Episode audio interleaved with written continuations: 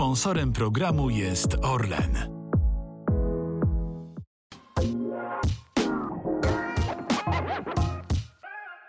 Cześć, dzień dobry. To jest ostatni odcinek podcastu olimpijskiego, ale w tym roku, ostatni przed świętami i lepszego gościa chyba na ten odcinek nie mogłam sobie wymarzyć.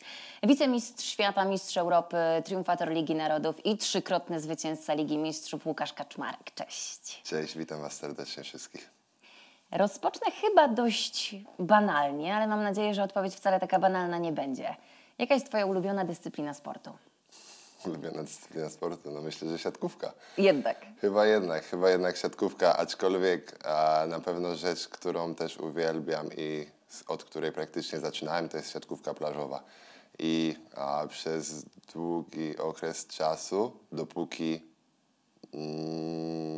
nie osiągałem aż takich sukcesów, jakie osiągam teraz, to cały czas wahałem się nad tym, e, czy to jednak siatkówka plażowa nie jest tym czymś, co bym chciał bardziej robić niż siatkówka halowa, bo ta siatkówka plażowa sprawiała mi niesamowitą frajdę, odnosiłem sukcesy, niestety potoczyło się jak potoczyło, że tą siatkówkę plażową już grać nie mogę. Mam nadzieję, że jeszcze w przyszłości kiedyś rekreacyjnie na pewno będzie mi dane pograć, a, ale myślę, że te sukcesy, które w przestrzeni ostatnich paru lat a, osiągnąłem, a, stwierdzam zdecydowanie, że siatkówka.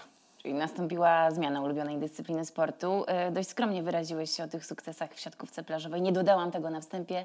Mistrz świata i mistrz Europy juniorów w plażówce. Powiedziałeś, potoczyło się tak, jak się potoczyło. Czemu mistrz świata i Europy juniorów nie zostaje jednak seniorskim siatkarzem plażowym? No to myślę, że ta, to pytanie bardziej powinno zostać zadane do... A, do osób decyzyjnych, które decydowały o tym e, po skończonej szkole, bo ja chodziłem do szkoły mistrzostwa sportowego w Łodzi e, e, i tam grałem w plażówkę. No i osoby decyzyjne o tym, żeby zostać dalej w kadrze, no nie wyrażały zbyt wielkiej aprobaty do tego, żeby zosta- żebym po prostu został. Było gdzieś tam dla nich to coś takiego, że no skończy szkołę, to zostanie i dalej będzie grał w tą siatkówkę, ale nie było żadnego planu, nie było pomysłu, nie było propozycji, więc w sumie wybrałem drogę, wydaje mi się, taką jaką chyba teraz, nie wiem czy jakikolwiek młody siatkarz by taką drogę wybrał, żeby zacząć od zera, no bo zacząłem od zera, od drugiej, od drugiej ligi, od zera patrząc od najniższego szczeblu i udało mi się dojść do tego miejsca, w którym jestem teraz, także Także jestem z tego powodu niesamowicie szczęśliwy i nic nie zamieniłbym w swoim życiu.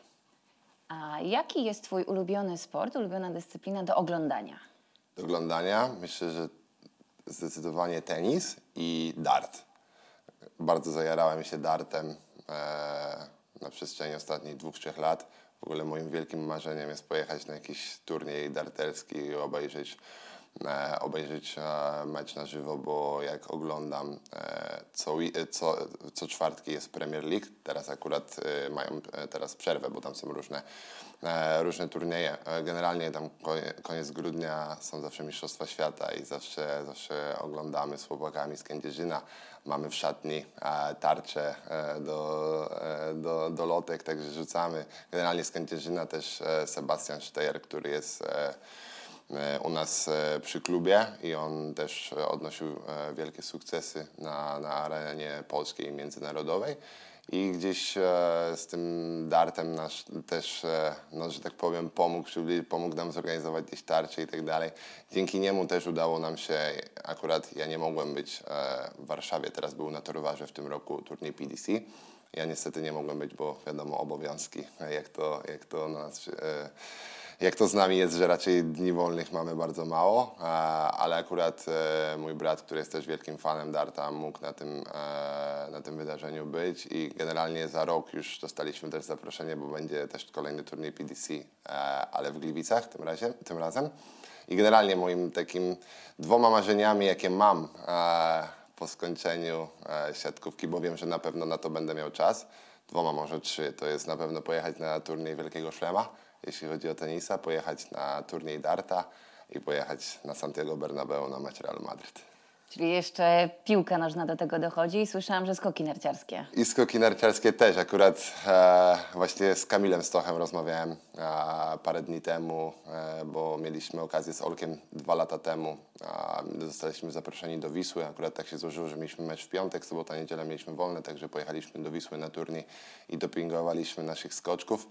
A w tym roku właśnie też Kamil mi wysłał rozpiskę, e, kiedy skaczą, ale no niestety akurat w, tym, w ten weekend gramy mecz, także niestety nie będziemy mogli pojechać.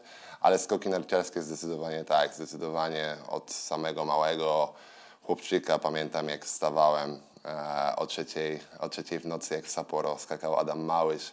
E, także skoki narciarskie są na pewno dla mnie taką dyscypliną, którą po prostu zawsze była to u mnie w rodzinie wręcz obowiązek. E, niedziela, obiad u babci i po obiedzie e, skoki narciarskie zawsze były oglądane i, i a, zawsze naszych skoczków dopinguję.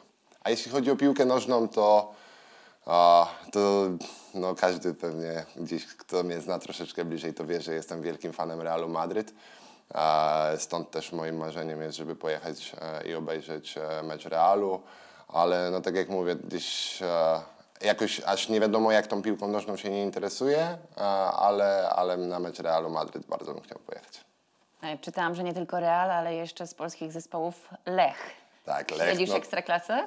Śledzę, no też tak jak mówię, z tym czasem akurat wolnym w tym sezonie jest, jest nape- naprawdę bardzo wyjątkowo mało go jest i, i śledzę. E, w Lechu Poznań gra też mój bardzo bliski kolega Alan Czerwiński, który a, e, jego, jego małżonka jest matką chrzestną mojej córki, także bardzo blisko się trzymamy. Byliśmy sąsiadami, jak grałem w Kuprum Lubin, jak on grał w Zagłębiu Lubin, także jesteśmy ze sobą bardzo blisko związani, także no ja Lech Poznań to akurat w moim mieście rodzinnym, to, to w Krotoszynie to jest grupa fanatyków Lecha Poznań. Zawsze wszyscy byli za Lechem, także też Lechowi bardzo, bardzo dopinguję. Widziałam y, takie zdjęcie, jak byłeś małym chłopcem, śpisz na łóżku, a obok ciebie śpią trzy piłki i w tym dwie do piłki nożnej. Czemu ty nie zostałeś piłkarzem? No myślę, że tak jak w sumie każdy młody chłopczyk, a najłatwiej jest próbować z piłką nożną, tak? Bo, bo to najbardziej... I ty próbowałeś. Tak, ja, ja próbowałem. To, to najłatwiej wychodzi, tak? Dużo łatwiej jest a, postawić bramkę, kopnąć piłkę i do tej bramki trafić, a, aniżeli, nie wiem, odbić dołem czy palcami przez siatkę. I dużo mm, szybciej do tej siatkówki można się zniechęcić niż do piłki nożnej, bo w piłkę nożną łatwiej... A, Łatwiej jest e, się nauczyć, kopać, grać i może to bardziej sprawiać przyjemność niż siatkówka. Więc na początku, myślę, że tak jak większość młodych chłopaków, e, gdzieś z tą piłką nożną zaczynałem, kopałem, ale, ale nie było tak, że gdzieś chodziłem na jakieś dodatkowe zajęcia z piłki nożnej czy coś takiego stricte. Po prostu od małego u mnie w rodzinie zawsze był sport i czy to, czy to e, piłka nożna, czy to koszykówka, czy to siatkówka, ale akurat no, ta siatkówka w mojej rodzinie chyba jest najbliższa i w tym kierunku akurat poszedłem. Ile miałeś lat, jak poszedłeś na pierwszy trening siatkarski? Druga, druga klasa podstawówki, bo mój wujek i mój tato, a, oni grali w Krotoszynie w amatorskiej lidze i po prostu a, ja chodziłem zawsze, dopingowałem im. Po, po skończonych gdzieś tam meczach, tak jak i to jest, ma miejsce u nas po skończonych meczach, jak nasze dzieciaki przychodzą, tam biegają, odbijają, tak ja też tak robiłem po meczach mojego taty i mojego wujka i był tam właśnie jeden z nauczycieli W F u i zobaczył, jak ja odbijam i powiedział, żebym przyszedł na, na zajęcia siatkówki, no i tak się zaczęło. Ty w ogóle miałeś, wychodząc z takiego domu, z jakiego wyszedłeś, inny wybór niż zostać sportowcem? Chyba nie.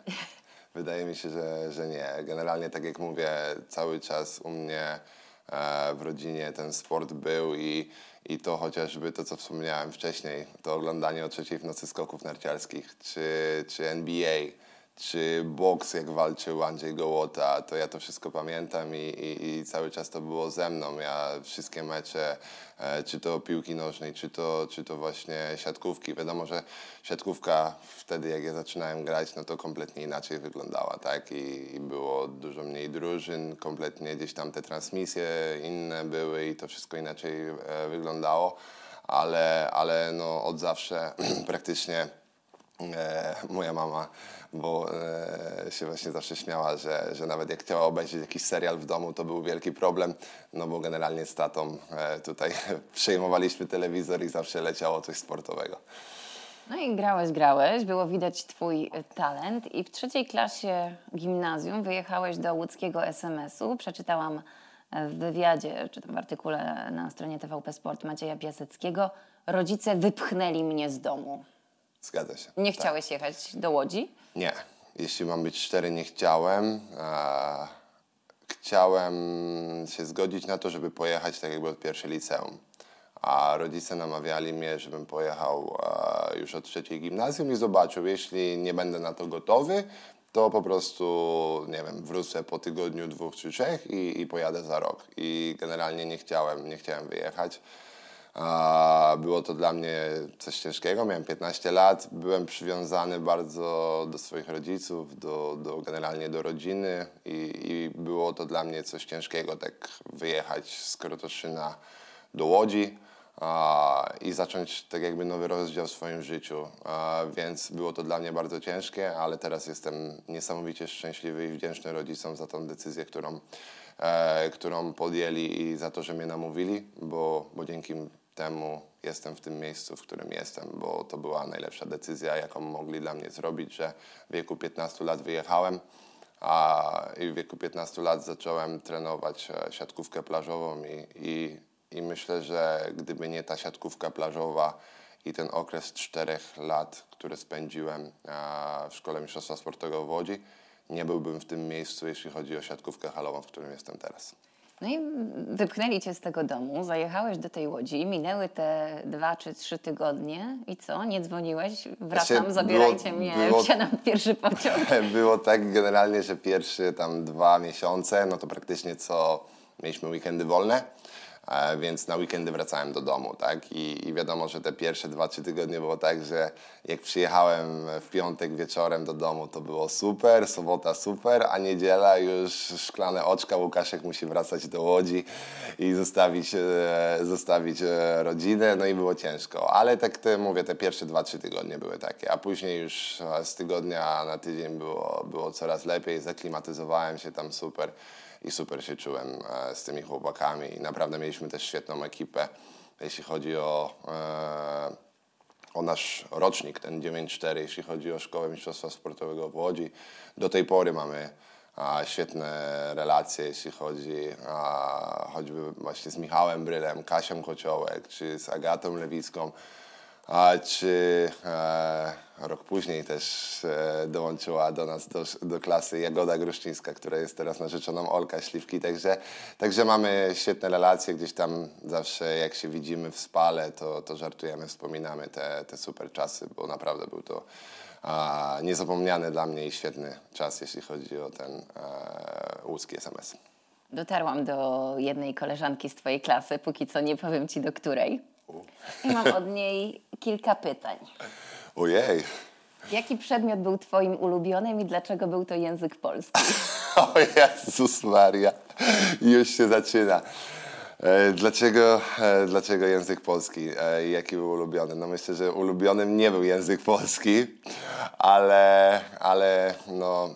Niestety świętej pamięci pani, pani Lalewicz, e, nasza polonistka, no byłem jej, bar, byłem jej ulubieńcem i choćby nie wiadomo jak się nauczył, nie wiadomo co zrobił, to i tak, i tak znalazła zawsze, e, zna, zawsze znalazła gdzieś tam lukę, żeby, e, żeby mi pokazać, że nie nauczyłem się tak jak powinienem. Generalnie no, nie byłem przykładnym uczniem, jeśli mam być szczery. Dla mnie priorytetem był trening.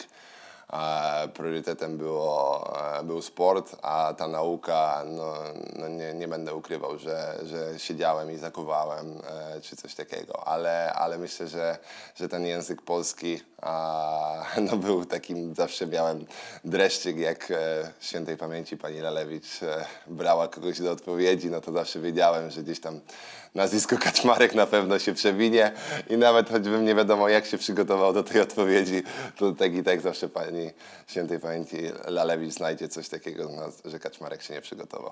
To jeszcze jedno pytanie dotyczące języka polskiego. A propos twojej ulubionej lektury i dlaczego był to Pan Tadeusz? Ojejku, dlaczego był to Pan Tadeusz?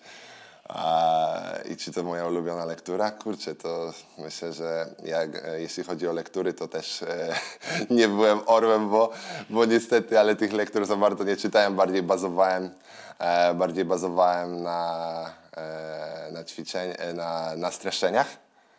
I czy to był Pan Tadeusz? To nie wiem dlaczego. Ponoć yy, zapraszałeś koleżanki do bursy naprzeciwko, żeby opracowywać Pana Tadeusza. Zapraszałem, o Jezus, tak, niesamowite wspomnienia tutaj się, tutaj się dzieją, żeby opracować Pana Tadeusza. No myślę, że e, na pewno dziewczyny bardzo, przede wszystkim mi pomagały, jeśli chodzi o, e, o naukę i, i, i, i pomagały mi w opracowaniu nie tylko Pana Tadeusza, ale też innych lektur i, i, i naprawdę za to, e, za to jestem im niesamowicie wdzięczny i nawet teraz jak się spotykamy z Olkiem e, i z Jagodą i zaczynamy dziś tematy właśnie nasze szkolne z Jagodą i Olek się właśnie, Olek się z moją żoną śmieje zawsze, że o, zaczyna się temat, temat, e, temat Łodzi i temat właśnie tych wszystkich streszczeń, niestreszczeń, lektur i innych różnych przedmiotów, które to dziewczyny przede wszystkim pomagały mi. No to już ostatnie pytanie dotyczące y, szkoły. I to nauki. Bardzo stresujące I myśl, są. I myślę, I myślę, że w tym momencie już będziesz wiedział, z którą koleżanką z klasy rozmawiałam, jak ci to pytanie zadam. E, dzięki komu zdałeś maturę z matematyki? Kasi Kociołek. A ja mam inne informacje. Jagody Gruszczyńskiej, mm-hmm. no to nie wiem, My, wydaje mi się, że a, żeby tutaj też e, nie wprowadzić kogoś w błąd, to powiem tak, pomagała jedna i druga. I już na samej maturze. No, wiadomo, że na maturze nie można pomagać. Oczywiście. Także, no, nie pomagały. Tak, pomagały gdzieś tam, tak, no wiadomo, duchowo. Duchowo. Z Jagodą Gruszczyńską, partnerką, tak jak powiedziałeś, Olka Śliwki. Tak naprawdę znasz się dłużej niż z Olkiem Śliwką i mało tego, Jagoda zna się też z tobą dłużej niż z Olkiem Śliwką. Czy w jakiś sposób maczałeś w tym palce, że oni są razem? Nie. Nie maczałem, nie maczałem w tym palcy w ogóle, dlatego, że tak jakby nie swatałem ich, o, że tak powiem, e, więc... E, Szczerze mówiąc, to nawet nie wiem, jak oni się poznają. Chyba coś, jakaś studniówka czy coś takiego, ale, ale generalnie, generalnie nie. Wiedziałem, że już tam po prostu, jak byliśmy, nie wiem, czy druga klasa liceum, czy trzecia klasa liceum, że, że Jagoda spotyka się z Olkiem. I no ja generalnie Olka bardzo namawiałem na przyjście na plażę. Olek no, nie chciał przyjść na tą plażę, został na, na hali, no ale koniec końców nasze drogi zeszły się razem i teraz jesteśmy jak bracia dla siebie i odnosimy takie świetne sukcesy na hali. A pamiętasz, kiedy ty pierwszy raz spotkałeś Olka? Jak się poznaliście? Kurczę, nie wiem, czy to nie było na jakimś turnieju siatkówki plażowej. Wydaje mi się, że ja grałem właśnie wtedy z Sebastianem Kaczmarkiem, a on grał ze Staszkiem Szymankiewiczem i wydaje mi się, że to były jakieś Mistrzostwa Polski juniorów, Mistrzostwa Polski kadetów, coś takiego. Nie pamiętam, nie wiem, czy to nie było chyba w Radomiu albo w Przysusze, coś takiego. I wydaje mi się, że pierwszy raz się wtedy, wtedy tam spotkaliśmy i pierwszy raz gdzieś ze sobą e, rozmawialiśmy. No i później, e, później właśnie pamiętam, że Olek był, e, przyjechał do Łodzi, do es em esu. Mieliśmy tam turniej właśnie e, siatkówki plażowej i, i właśnie wtedy no, Olka też bardzo chcieli na plażę, no ale Olek, Olek wybrał jednak halę, także... Uparł się. Uparł się, no i... I dzięki temu, że się uparł, no, jest teraz jednym z najlepszych siatkarzy świata. Czy twoim zdaniem, jak Olek dałby się namówić na tę plażę i stworzylibyście duet, to czy stworzylibyście na plaży duet mistrzów olimpijskich? Ciężkie pytanie, ale myślę, że niewykluczone, że, że moglibyśmy tymi mistrzami olimpijskimi zostać. I może niewykluczone, że może nimi zostaniemy.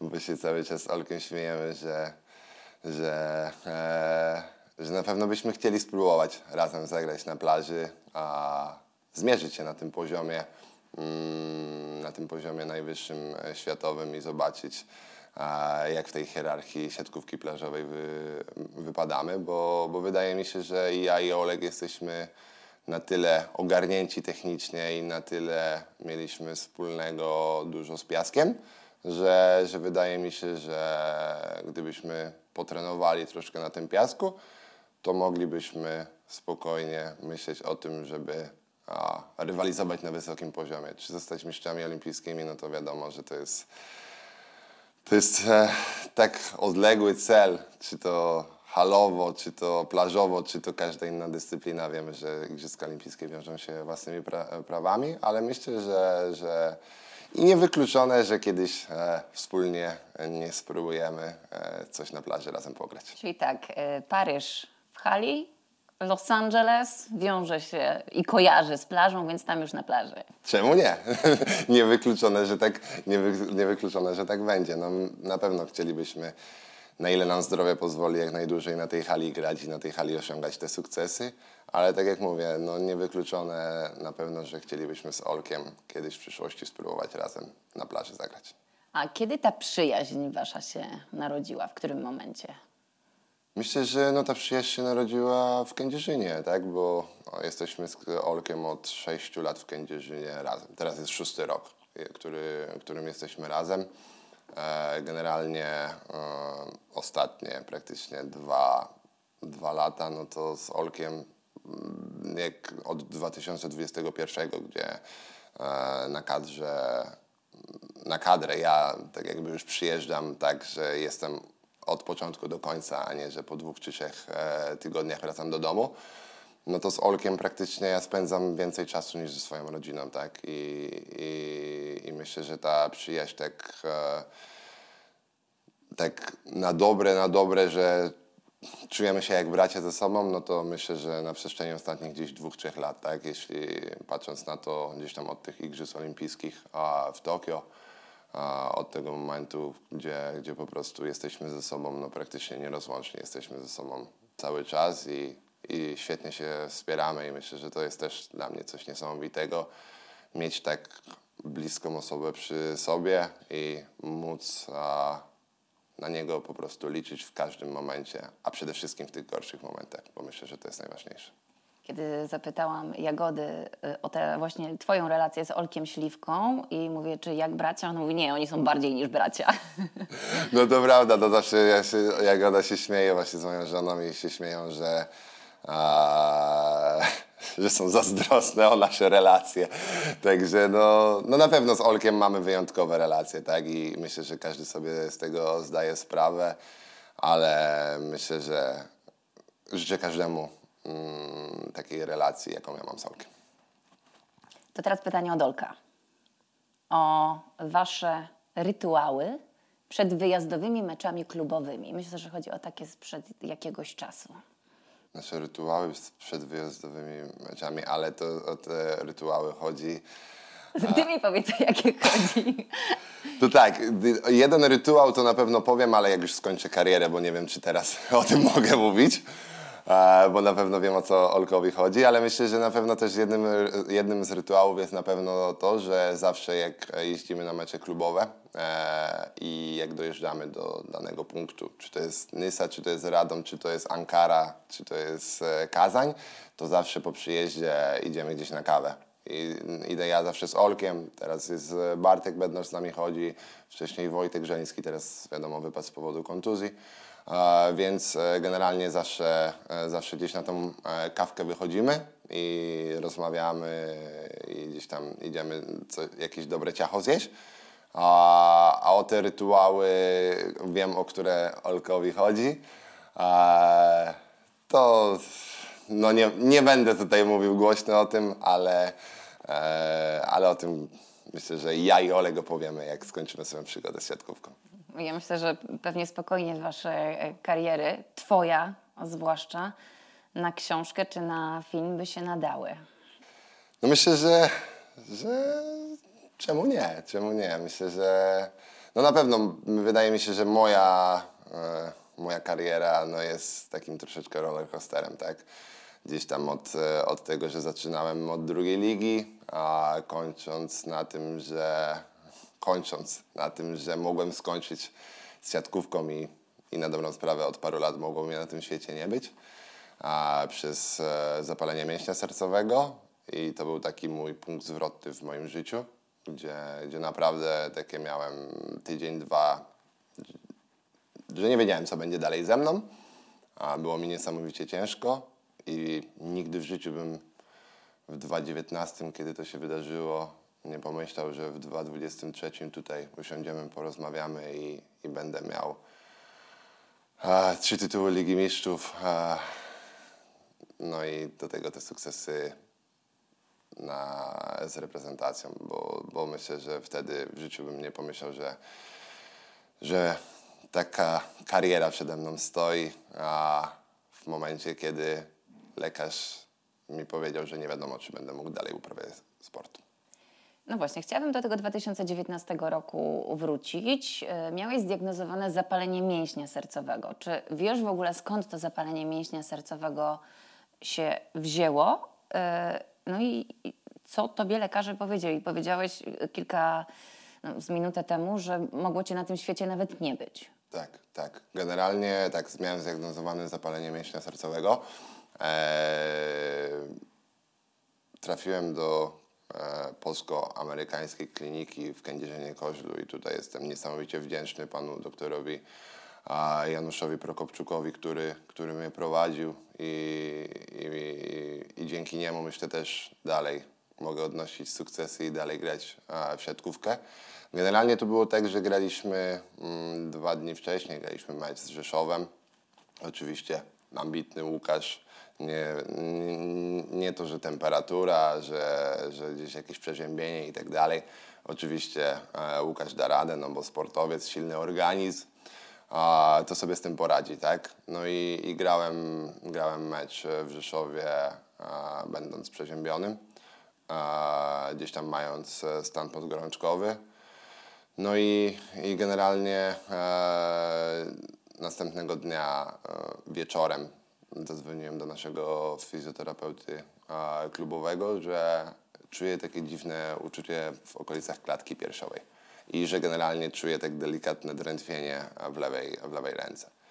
No i e, Pawciu Brandt powiedział, że jeśli to się nie zmieni tam w przestrzeni pięciu minut, to żeby od razu jechać do szpitala. No ale, ale gdzieś tam wyciszyło się to i było, e, było okej. Położyłem się spać. No i wydaje mi się, że to była gdzieś trzecia, czwarta w nocy. Obudziłem się z wielkim a, ściskiem w klatce piersiowej i zdrętwiała mi cała lewa ręka. I generalnie było tak, że ja spałem a, w jednym pokoju, w drugim pokoju spała córeczka a, z żoną i, i nie mogłem dowołać e, własnej żony, żeby udzieliła mi pomocy, tak? Bo po prostu gdzieś ten ścisk w klatce piersiowej był na tyle silny, że, że nie mogłem, ale no jakich, jakoś koniec końców się udało. No i, i generalnie e, jak później trafiłem do szpitala, no to, no to i sobie o tej całej sytuacji pomyślałem, no to, to naprawdę no całe życie stanęło mi przed oczami, tak? I, I trafiłem do szpitala, leżałem w szpitalu ponad dziesięć dni. Generalnie jak trafiłem do szpitala, no to wiadomo, że mi gdzieś tam to mm, ten ścisk klatce ustał i było wszystko okej. Na zasadzie, że trafiając tam, no nie spodziewałem się, że jest to aż coś tak poważnego, tak? Trafiłem, zrobiono mi U S G, a, jakieś różne badania. No i najgorsze, że to był piątek, to był piątek wieczór a, i nie mogłem mieć zrobionego rezonansu.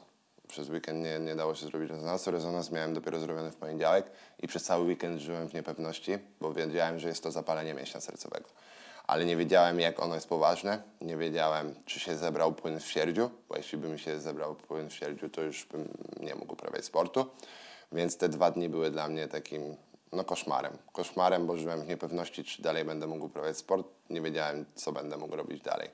No i generalnie mm, już e, dotrwałem do tego poniedziałku, pojechałem na rezonans. No okazało się, że na rezonansie, że jest zapalenie mięśnia sercowego, ale że generalnie no, nie ma jakichś większych powikłań. No i że trzy miesiące przerwy, trzy miesiące kompletnie nie mogłem robić nic. Po tych trzech miesiącach zrobiłem kontrolny rezonans. Okazało się, że wszystko jest ok. No i praktycznie zaczynałem od zera, tak? Bo ja przez te trzy miesiące kompletnie nie mogłem robić nic, nie mogłem obciążać swojego organizmu, żeby to wszystko się zagoiło. No i po tych trzech miesiącach, po tych trzech miesiącach e, zacząłem spokojnie gdzieś tam wracać, trenować. E, no i, i doszło do takiej sytuacji, że po tych dwóch miesiącach miałem rozegrać pierwszy mecz właśnie z Rzeszowem.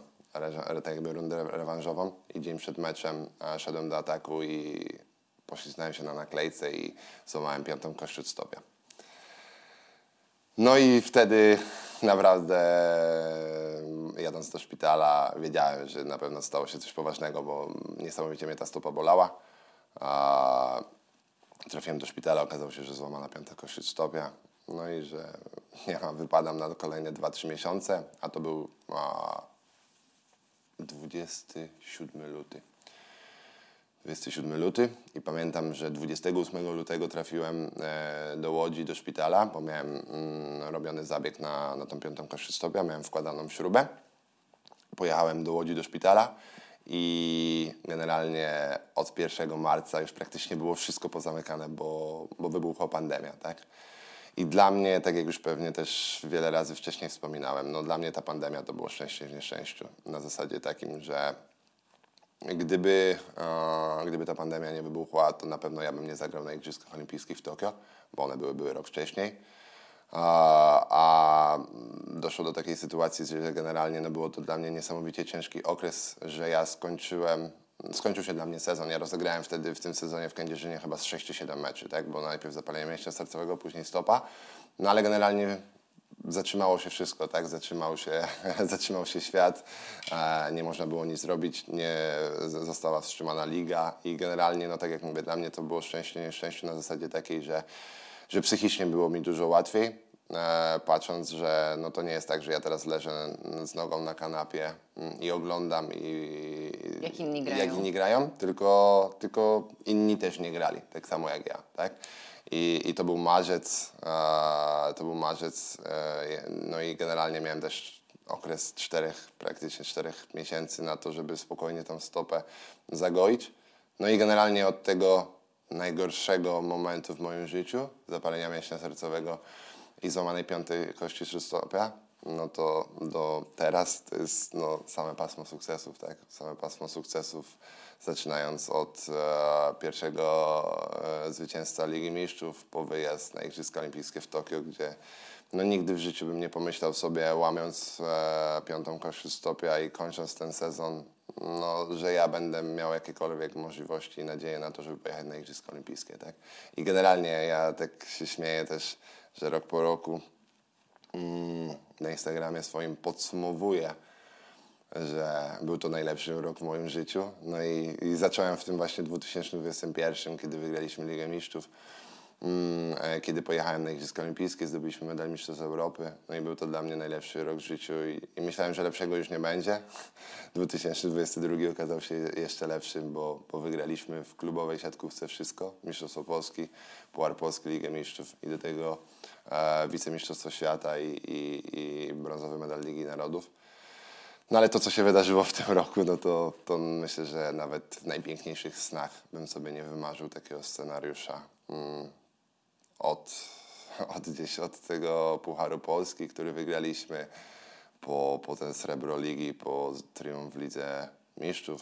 No a to, co się wydarzyło latem dla mnie, to, to myślę, że dotrze to do mnie dopiero za parę dobrych lat. A, jak wielka rzecz się wydarzyła w tym dwa tysiące dwudziestym trzecim roku, jeśli chodzi o okres reprezentacyjny. Ja Ci życzę, żeby ten dwa tysiące dwudziesty czwarty okazał się jeszcze lepszy, choć też trudno to sobie wyobrazić, no ale jeżeli zakończy się złotym medalem olimpijskim, to myślę, że mimo wszystko przyćmi wszystko. No tak, to myślę, że tak, ale myślę, że złotym medalem na pewno, ale myślę jakimkolwiek medalem Igrzysk Olimpijskich. Wspominałaś o tych y, trudnych momentach. Chciałabym Tobie zadać pytanie, czy chłopaki też płaczą? I, czy, i jak często Tobie się to zdarza? No myślę, że było chyba bardzo dobrze widać, jak płakałem. Przede wszystkim po wygraniu Ligi Mistrzów. A, jak był to dla mnie wzruszający moment, bo no myślę, że to, co nam się udało osiągnąć razem z Zaksą i te trzy zwycięstwa Ligi Mistrzów z rzędu, no to no ciężko mi powiedzieć na zasadzie takiej, że ja sobie nigdy wcześniej nie wyobrażałem, że ja mogę wygrać Ligę Mistrzów. Było to dla mnie coś takiego w, w sferze marzeń. Pamiętam, jak zawsze oglądałem jakieś highlighty, jak Zenit Kazań wygrywał Ligę Mistrzów, jak Lubę wygrywało Ligę Mistrzów i było dla mnie to coś takiego zawsze wzruszającego. I, i ja generalnie bardzo lubię i bardzo często oglądam sobie takie na przykład wspaniałe chwile polskiego sportu. Jak Kamil Stoch zdobywał złote medale Igrzysk Olimpijskich, jak Adam Małysz skakał, jak e, Tomasz Majewski zdobywał złoty medal, e, jak e, nasi szczypiorniści zdobywali, odnosili sukcesy i tak dalej. I za, zawsze jest to dla mnie takie, takie wzruszające momenty. I, i zawsze sobie gdzieś tam, a, jak mam jakiś gorszy moment, gorsze chwile, to te na YouTubie sobie bardzo często puszczam te jakieś wspaniałe chwile polskiego sportu. No i nigdy nie myślałem, że, że ja będę mógł pisać też te piękne, wspaniałe chwile polskiego sportu a, przez pryzmat tych zwycięstw w Lidze Mistrzów czy sukcesów mm, z reprezentacją. Także myślę, że zdecydowanie chłopacy, chłopacy płaczą i myślę, że momenty wzruszeń, a kiedy to wszystko się kończy i, i, i te, te, te emocje opadają, to, to wtedy, wtedy jest to, no jest to coś takiego wyjątkowego i myślę, że, że są też ludzie o niesamowicie mocnych charakterach, silnych charakterach, ale myślę, że najmocniejszy i najsilniejszy charakter, jaki znam, to jest chyba Nikola Grbicz, no i on też pokazał, czy to po zwycięstwie z Ligi Mistrzów, czy to po zwycięstwie Mistrzostw Europy w tym roku, że on też potrafi płakać.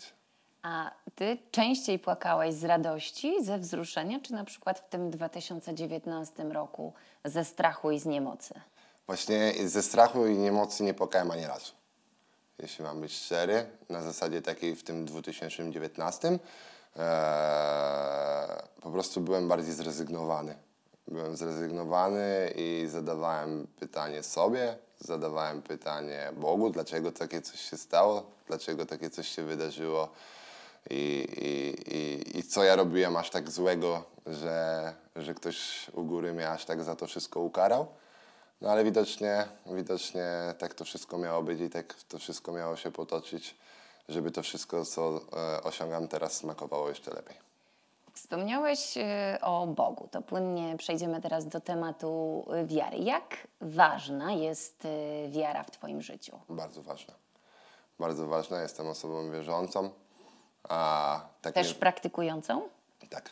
A, też e, tak mnie wychowywano. Moja mama jest też e, bardzo osobą wierzącą. Moja babcia jest osobą bardzo wierzącą. Pamiętam, za dzieciaka chodziłem, chodziłem na wszystkie roraty, zbierałem wszystkie karteczki.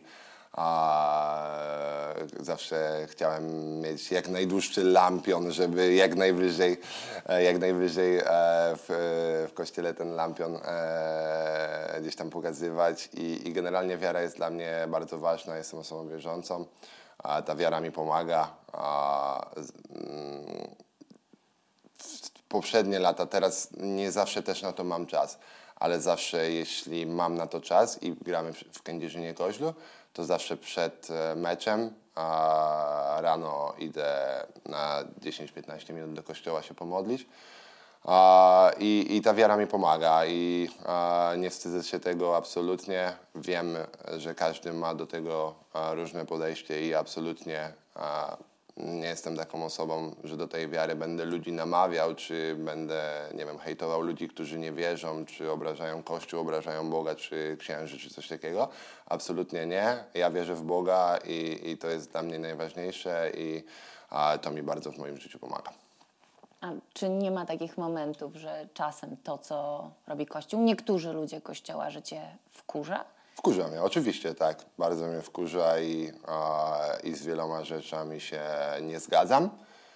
E, ale no to są rzeczy, na które ja też nie mam wpływu i my wszyscy nie mamy wpływu, tak? Bo, bo są sytuacje takich, których wkurza ludzi to, co się dzieje w kościele. Są sytuacje takie, że wkurza ludzi, którzy postępują, nie wiem, w innych strukturach i też nie mamy na to wpływu, tak? Wiem też, że e, medal, który oddałem... Mm, właśnie między innymi do, do Bazyliki w Krotoszynie. A też wiele osób różne, różnie to odbierało i mówiło, że mogli oddać na wielko, mógł oddać na Wielką Orkiestrę Świątecznej Pomocy czy na jakiś inny cel charytatywny.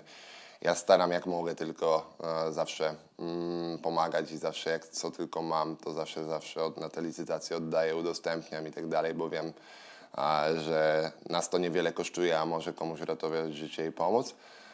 Ale jeśli chodzi o to o przekazanie tego medalu, to był to dla mnie taki po prostu też wyjątkowy moment, bo ja wiem, jak wiele osób w moim mieście rodzinnym, w Krotoszynie, mi kibicuje, dopinguje i wiem, że jestem tam przykładem dla wielu młodych dzieciaczków. Wiem, że wiele osób żyje mną, żyje siatkówką. I a, myślę, że ten medal, który przekazałem, to, to że przekazałem go do, do kościoła, do bazyliki, w której na dobrą sprawę przy, przyjmowałem ja, moje dzieci, moja cała rodzina, wszystkie sakramenty, to, to jest jedna kwestia, a druga to jest taka, że po prostu, a, że, że ten medal jest po prostu dla, dla całego miasta, dla, całych, dla wszystkich mieszkańców, bo, bo wiem, że oni są ze mną i zawsze mnie wspierają.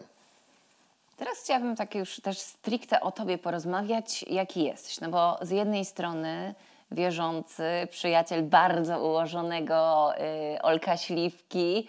Y, można przeczytać o tobie przykładny mąż i ojciec. Zresztą na twoich mediach społecznościowych dużo zdjęć z córeczkami, z żoną się pojawia.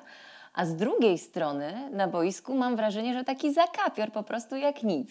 Więc jaki naprawdę jest Łukasz Kaczmarek? No myślę, że...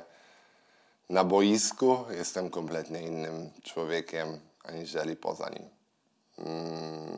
Na zasadzie takim, że ja jestem generalnie bardzo emocjonalnym człowiekiem i a, ja to co, to, co myślę, to mówię. I, i, i nieraz jest tak, że, że nie do końca coś przemyślę, a już to powiem, tak? I nieraz tego żałuję.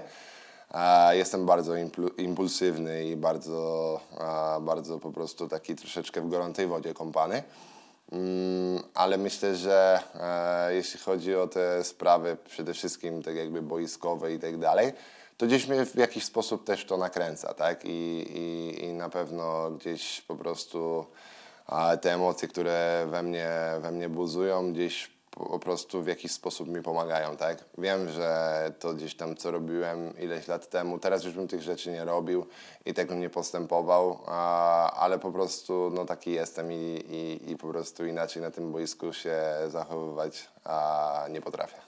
Czy zdarzyło ci się kiedyś rozwiązać, tak to określę, jakąś nerwową sytuację w sposób inny niż słowny?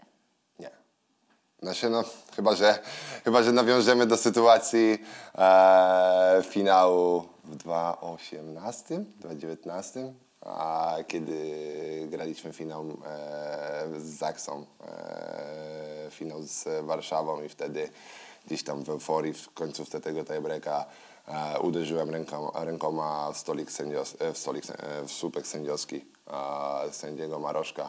A to wydaje mi się, że chyba był jedyny moment, kiedy gdzieś tam postąpiłem w sposób taki, że gdzieś tam użyłem czegoś więcej niż słów.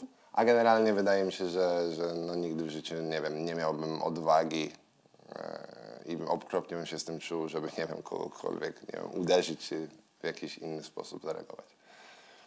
To do czego by ci było bliżej?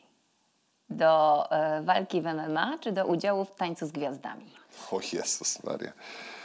Eee, nie, Taniec z Gwiazdami zdecydowanie nie. Ja myślę, że tańczę. Ale gdzieś słyszałam w jakimś wywiadzie, że lubisz potańczyć. Lubię potańczyć, ale to lubię potańczyć, wydaje mi się, bardziej powygłupiać się potańczyć niż tańczyć tak jak w Tańcu z Gwiazdami, bo wydaje mi się, że chyba w pierwszym odcinku bym odpadł. także, także nie, a jeśli chodzi o, o walki M M A, to, to wydaje mi się, że też to nie jest coś, co mnie kręci. I, i na pewno wydaje mi się, że...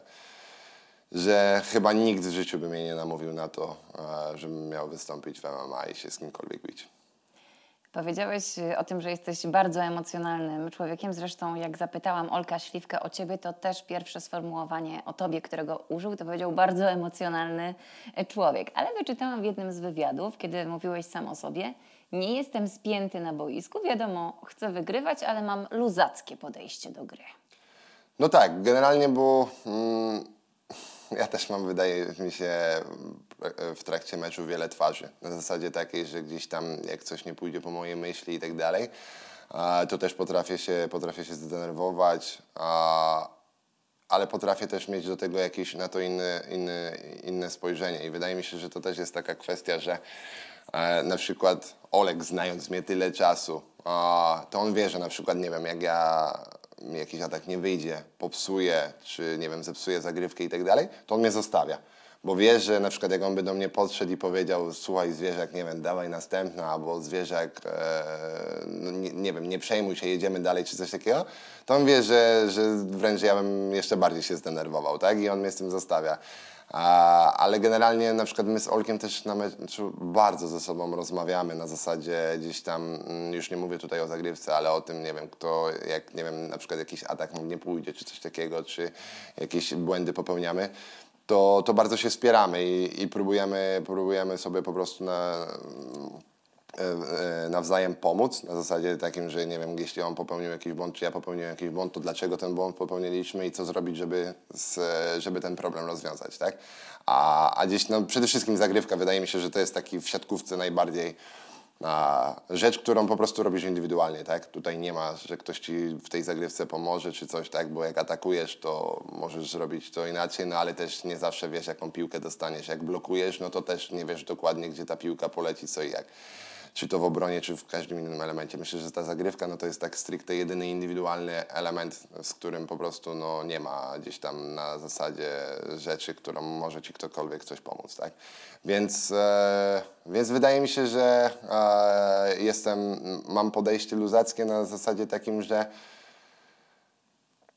przez ten okres tylu lat, w którym jestem sporciem, wydaje mi się, że e, dorosłem też do tego, że największą przyjemność sprawia mi gra przede wszystkim o najważniejsze tytuły i sukcesy i też na przykład gra w końcówkach.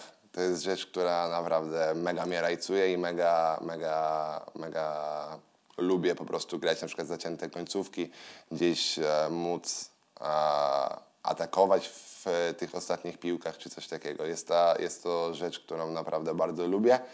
I, i, I do tego mam takie właśnie podejście na zasadzie, że nie, o jest dwadzieścia cztery dwadzieścia trzy i teraz nie mogę popełnić błędu czy, czy czegoś takiego, tylko po prostu bardzo mnie to rajcuje i kręci te takie właśnie emocjonujące końcówki.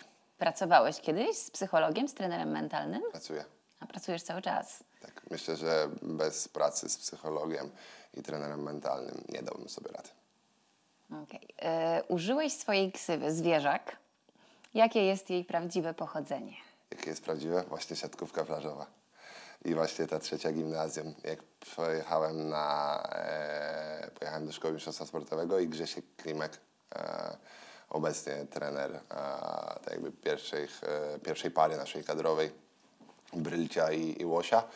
E, on gdzieś tam na jednym z pierwszych treningów, jak mnie zobaczył, no to nadał ksywkę zwierzak. Po prostu człapałem się po tym piachu z długimi rękoma, generalnie taki no, nieproporcjonalny, także ta ksywka zwierzę, zwierzu gdzieś tam się od razu przyjęła i, i, i tak jest to teraz. Masz dwieście cztery centymetry wzrostu, a wiesz jaki jest twój rozstaw rąk?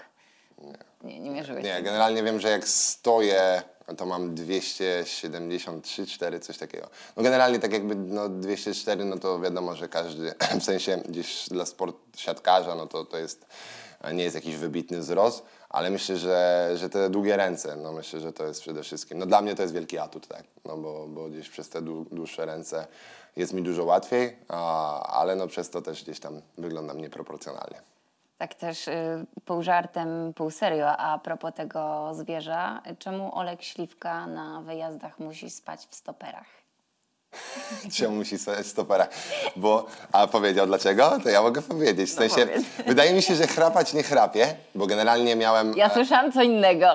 Miałem, e, miałem operację właśnie a propos tego całego felernego roku mojego dwa tysiące dziewiętnastego i też tych kontuzji, przede wszystkim tego zapalenia mięśnia sercowego, to po, po tym zapaleniu mięśnia sercowego i w tej przerwie tej jakby covidowej, które mieliśmy, to też e, miałem wycinane migdały. Miałem wycinany trzeci migdał i miałem oba migdały gardłowe wycinane.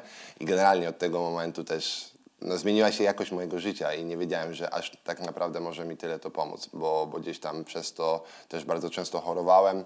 Teraz odpukać naprawdę choruję dużo mniej, a więc ten trzeci migdał przede wszystkim, którym miałem wycinany, ja miałem przez to, ja teraz czuję kompletnie, inaczej mi się oddycha, tak? Bo wtedy miałem gdzieś tam to wszystko poblokowane i a, generalnie wydaje mi się, że chrapać nie chrapię, bardziej wydaje mi się, że głośno oddycham. I na zasadzie też takiej, że ja przez to, że miałem ten trzeci migdał, ja nie umiem oddychać przez noc w nocy. W nocy nie umiem oddychać przez nos, tylko tak jakby buzią oddycham. Więc wydaje mi się, że chyba chrapanie nie aż tak bardzo, ale Olek też mi powiedział, że e, zakłada stopery, bo on ma coś w sobie takiego, że jeśli na przykład nie zaśnie przede mną, to ma taki lęk przed zaśnięciem. Nie wiem dlaczego, nie wiem, e, nie wiem, nie wiem skąd mu się to bierze, ale ma coś takiego, że taki ma lęk przed zaśnięciem, także, także generalnie, generalnie, no ja też mam coś takiego, że ja kładę głowę do poduszki i po piętnastu sekundach odlatuję, tak, Olek, e, Olek e, zawsze się śmiał, mówi, że zazdrości mi tej melodii do spania, a, ale no Olek w stoperach śpi i wtedy wiem, że ja na pewno mu nie przeszkadzam. No to ja słyszałam inną wersję właśnie no to... taką, że zdarza ci się chrapać. A to może. I tak jest bezpieczniej. Do twojej rodziny teraz chciałabym przejść i do tego, jak ważna jest generalnie rodzina w twoim życiu. Bardzo ważna jest rodzina w moim życiu. Myślę, że zaczynając od przede wszystkim rodziców, bo, bo to dzięki nim jestem na tym świecie i to dzięki nim, że oni mnie całe życie wychowywali, a mogę być w tym miejscu, w którym jestem teraz. E, jeśli chodzi o moje życie, e, o drugi etap życia, czyli małżeństwo, ojcostwo, to jestem niesamowicie wdzięczny mojej żonie, e, za to wszystko, co robi, co robi dla mnie, jeśli chodzi o przede wszystkim opiekę nad dzieciaczkami, bo każdy zdaje sobie z nas sprawę, a, jak wielkim wyzwaniem jest a, być żoną sportowca, siatkarza, przy tym jeszcze, co się dzieje teraz, przy tym kalendarzu, przy tych wszystkich wyjazdach i tak dalej, że mnie praktycznie w domu nie ma. I, i to o, myślę, za co ja jestem jej najbardziej wdzięczny, to za ten spokój, że mogę spokojnie mm, pracować, realizować się, e, wiedząc, że po prostu e, moje córki e, mają najlepszą opiekę na świecie, że moje córki e, mogą patrzeć na mnie jak, e, i być ze mnie dumne, jak się realizuję, jak odnoszę sukcesy. Mam nadzieję, że i, ja będę robił wszystko, żeby w przyszłości były jeszcze bardziej dumne i, i, i gdzieś tam zrozumiały na przykład, dlaczego tak często w domu mnie nie było.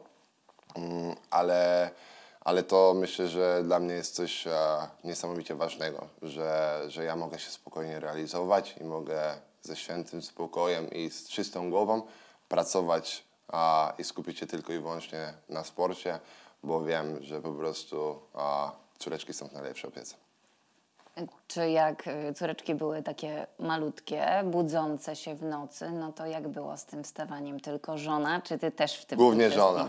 Tak, głównie żona, głównie żona. Ja praktycznie zawsze e, miałem czas na to, żeby się wyspać. Zawsze e, głównie gdzieś tam przed meczami szedłem do drugiego pokoju, e, żeby móc się wyspać i, i, i generalnie praktycznie cała opieka, jeśli chodzi o dzieciaczki, to, to spo, spoczywała na, na jej barkach. Gdzie spotkałeś taką cudowną kobietę? W Krotoszynie. Ja, jaka jest wasza historia? Nasza historia? No, poznania. Nasza... Poderwania. To Poder... był pierwszy. Znaczy, ona generalnie była ratowniczką na basenie. Ja... Ona była ratowniczką na basenie. Ja przychodziłem na ten basen. No i generalnie, generalnie o, tak się gdzieś poznaliśmy i, i tak się nasze drogi zeszły. Kto wykonał pierwszy krok? Chyba ja. To dobrze. Chyba ja. To jeszcze jedno pytanie o to życie y, rodzinne. Czy tobie jest trudniej z trzema kobietami w domu, czy jednak twojej żonie z tobą? Wracając do tego, że jesteś bardzo emocjonalny. Wydaje mi się, że mojej żonie ze mną.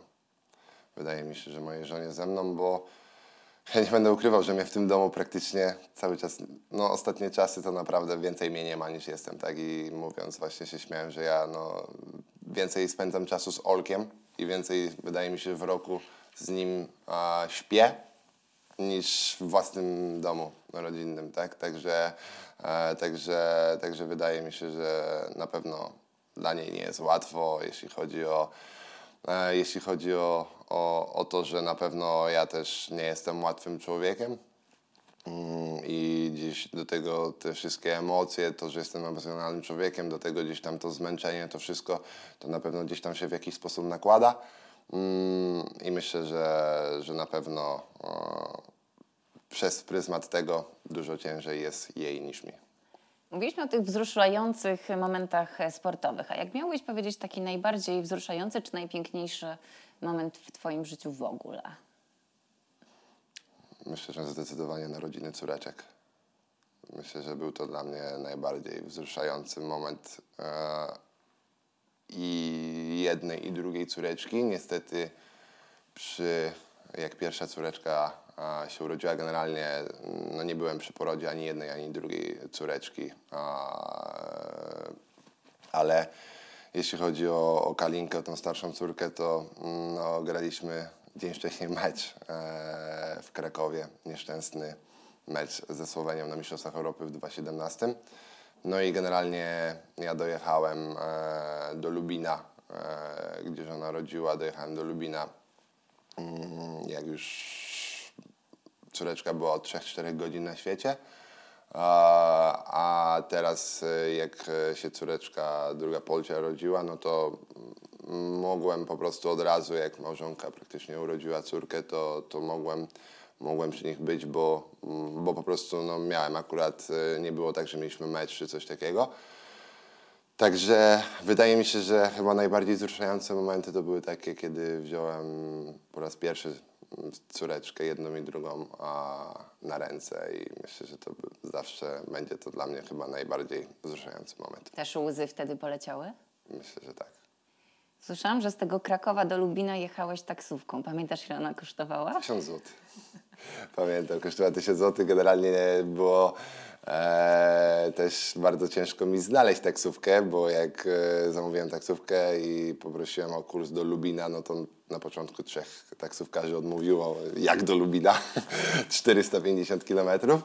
E, aż w końcu no, kolejne gdzieś tam zamówiłem, no i, i, i po prostu e, pojechałem, e, pojechałem taksówką do Lubina i jak byłem na bramkach we Wrocławiu, to dostałem zdjęcie od żony, zdjęcie córeczki. Jesteśmy w tym okresie świąteczno-noworocznym. Powiedziałam, że to jest nasz ostatni odcinek w dwa tysiące dwudziestym trzecim roku. To jeszcze jak święta są dla ciebie ważne, ta atmosfera i jak przeważnie je spędzacie? Święta Bożego Narodzenia są dla mnie na pewno zawsze wyjątkowe i zawsze te święta spędzamy w rodzinnym gronie i, i po prostu zawsze... Ale w Kędzierzynie czy w Krotoszynie? W Krotoszynie. Zawsze, zawsze było w Krotoszynie. W tym roku wydaje mi się, że tych świąt w Krotoszynie nie spędzimy, a tylko wyjedziemy gdzieś, ponieważ To jest moje jedyne cztery dni wolne w tym całym sezonie i też gdzieś chciałbym wyjechać, a troszeczkę odpocząć, a wiem, że jak pojadę do swojego domu rodzinnego, to a, na pewno będzie to dla mnie wyjątkowy i cudowny czas e, spędzania czasu z najbliższymi, ale wiem, że nie mam aż tyle czasu, żeby z wszystkimi się spotkać a, i na pewno nie odpocznę. A, a wiem, że teraz też y, przy tym bardzo napiętym kalendarzu, jaki mamy, ten odpoczynek też jest dla mnie bardzo ważny. Także wydaje mi się, że te święta też będą dla mnie wyjątkowe, ponieważ, e, ponieważ nie spędzę ich e, w swoim mieście rodzinnym, ale zawsze rok w rok te święta w mieście rodzinnym e, swoim e, spędzam i zawsze jest to dla mnie e, bardzo wyjątkowy czas, magiczny świat, czas tych świąt Bożego Narodzenia, bo, bo myślę, że jest to dla mnie to, jest najba- to są najbardziej tak jakby wyjątkowe święta w roku i najbardziej wyjątkowy czas w roku. Przejdźmy teraz jeszcze do tego dwa tysiące dwudziestego czwartego, zbliżającymi się wielkimi krokami i też tak troszkę kontrowersyjnie chciałabym Cię zapytać. Czy może nie warto w dwa tysiące dwudziestym czwartym roku nie dojść do finału Ligi Mistrzów? Dlaczego? Żeby było troszkę więcej czasu na to, żeby przygotować się do Igrzysk Olimpijskich? Ale myślę, że można e, w dwa tysiące dwudziestym czwartym roku napisać piękną historię i na przykład powtórzyć to, co zrobił Zenit Kazań i awansować czwarty raz do Ligi Mistrzów i ją wygrać. A, I można pojechać na Igrzyska Olimpijskie i, i zdobyć medal olimpijski i, i, i mo- można zrobić karierze wszystko praktycznie, tak? Także absolutnie nie myślę tymi kategoriami. Dla mnie, będąc sportowcem i to, z jakimi my przeciążeniami mierzymy się teraz, to, że my skończymy na początku maja finał Ligi Mistrzów, daję przykład, i będziemy e, mieć troszeczkę mniej wolnego w perspektywie dziś Igrzysk Olimpijskich czy coś takiego, myślę, że absolutnie to nie zmieni. Myślę, że sukcesy jeszcze bardziej nakręcają, sukcesy jeszcze bardziej motywują i po sukcesach człowiek rośnie. Także ja sam widzę po sobie, że mnie każdy sukces nakręca, mnie każde, każdy kolejny trofeum czuje się jeszcze bardziej wartościowym zawodnikiem, więc jeśli miałbym rozegrać finał Ligi Mistrzów w maju i, i ten finał Ligi Mistrzów wygrać, to myślę, że dostałbym tylko i wyłącznie jeszcze bardziej pozytywnego kopniaka w tyłek do przodu, żeby, żeby zrobić coś pięknego później w Paryżu, jak będzie mi dane tam pojechać. Byłeś w Tokio i co mają w sobie Igrzyska Olimpijskie, że mimo tego, że jesteś absolutnym topem, to jednak tam na parkiecie, przynajmniej tak powiedział Bartek Bednosz, nogi miękną. On akurat ma doświadczenia z Rio. Tak, zgadza się. No jest to na pewno wyjątkowy turniej, a, wyjątkowa impreza. Ja miałem możliwość być w Tokio. Wydaje mi się, że te igrzyska też były inne z racji tego, że były w okresie pandemicznym i że a, że te igrzyska po prostu, no nie było przede wszystkim kibiców w ogóle, tak? Bo, bo było kompletnie coś innego, było dużo restrykcji, dużo inaczej to wyglądało.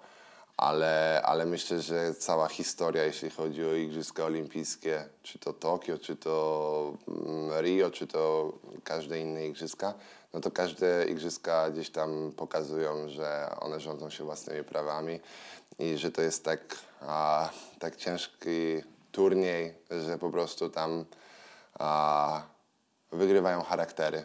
Wygrywają charaktery, wygrywają charaktery, które po prostu a, są na tyle silne, żeby zmierzyć się w tych najważniejszych momentach, grać swoją najlepszą siatkówkę, jeśli chodzi akurat o naszą dyscyplinę. Także a, no na pewno gdzieś tam cała otoczka tych igrzysk, cała ta wioska olimpijska, tylu wspaniałych sportowców dookoła i tak dalej. A na pewno gdzieś to odczuwalna jest ta presja, ale przede wszystkim no, no waga tego turnieju, tak? Myślę, że zawsze w siatkówce tak było, że od tego jak my gdzieś tam zaczynaliśmy grać tą siatkówkę, zawsze każdy mówił, że no igrzyska to jest, no to jest ten turniej i, i nawet teraz gdybyśmy pojechali i każdy mówił, no do igrzyska, no to taka sama ranga jak Mistrzostwa Świata czy coś takiego, no to, no to nie da się to o tym tak pomyśleć. Igrzyska olimpijskie to, to są igrzyska olimpijskie, no i, i medal olimpijski to jest spełnienie każdego, każdego sportowca. No i akurat jeśli chodzi o nasz, tak jakby o siatkówkę, no to, no to jest zawsze ten nieszczęsny ćwierćfinał, tak? I, i myślę, że każdy z nas sobie zdaje sprawę, że, że pewnie do tego ćwierćfinału po raz kolejny dojdzie i to będzie najważniejszy mecz, bo, bo po prostu gdzieś tam e, te ostatnie, e, tak jakby historia ostatnich lat pokazała, że te ćwierćfinały e, wiązały się, no tak jakby pisały się własnymi prawami, tak? I, i myślę, że w tym roku mamy naprawdę tak bardzo silną ekipę, w tym roku, w sensie, no tak jakby patrząc generalnie na, te, na, na, na, na, na tą reprezentację, że mamy tak bardzo silną ekipę i nie patrzę tutaj po aspekt sportowy, bo to sobie każdy zdaje z tego sprawę, jak, jak silną drużyną jesteśmy i że moglibyśmy zbudować dwie czy trzy reprezentacje. Ale jeśli chodzi o ten aspekt taki psychologiczny i o to podejście, to, to jest, e, myślę, że na pewno nasz wielki atut, jeśli chodzi o ten dwudziesty czwarty, dwa dwadzieścia cztery o Paryż, że mamy naprawdę zawodników z niesamowitym bagażem doświadczeń, jeśli chodzi o ten turniej, i mamy najlepszego trenera, jeśli chodzi o, e, o podejście takie mentalne, psychologiczne, i, no i on sam na tym turnieju był i osiągnął coś niesamowitego, także będzie na pewno wiedział, jak nas w tym turnieju poprowadzić. No to na sam koniec, dokończ zdanie. Latem dwa tysiące dwudziestego czwartego w Paryżu. Chciałbym z drużyną, z reprezentacją stanąć na olimpijskim podium. Tego Tobie bardzo serdecznie życzę. Po, zdrowi- po drodze jeszcze zdrowia, no i wesołych świąt. I żeby ten dwa tysiące dwudziesty czwarty był lepszy od dwa tysiące dwudziestego trzeciego. Łukasz Kaczmarek, pięknie dziękuję. Dziękuję ślicznie wszystkim e, słuchaczom i też serdecznie wszystkim życzę wszystkiego dobrego na te święta i zdrówka, i jeszcze raz zdrówka.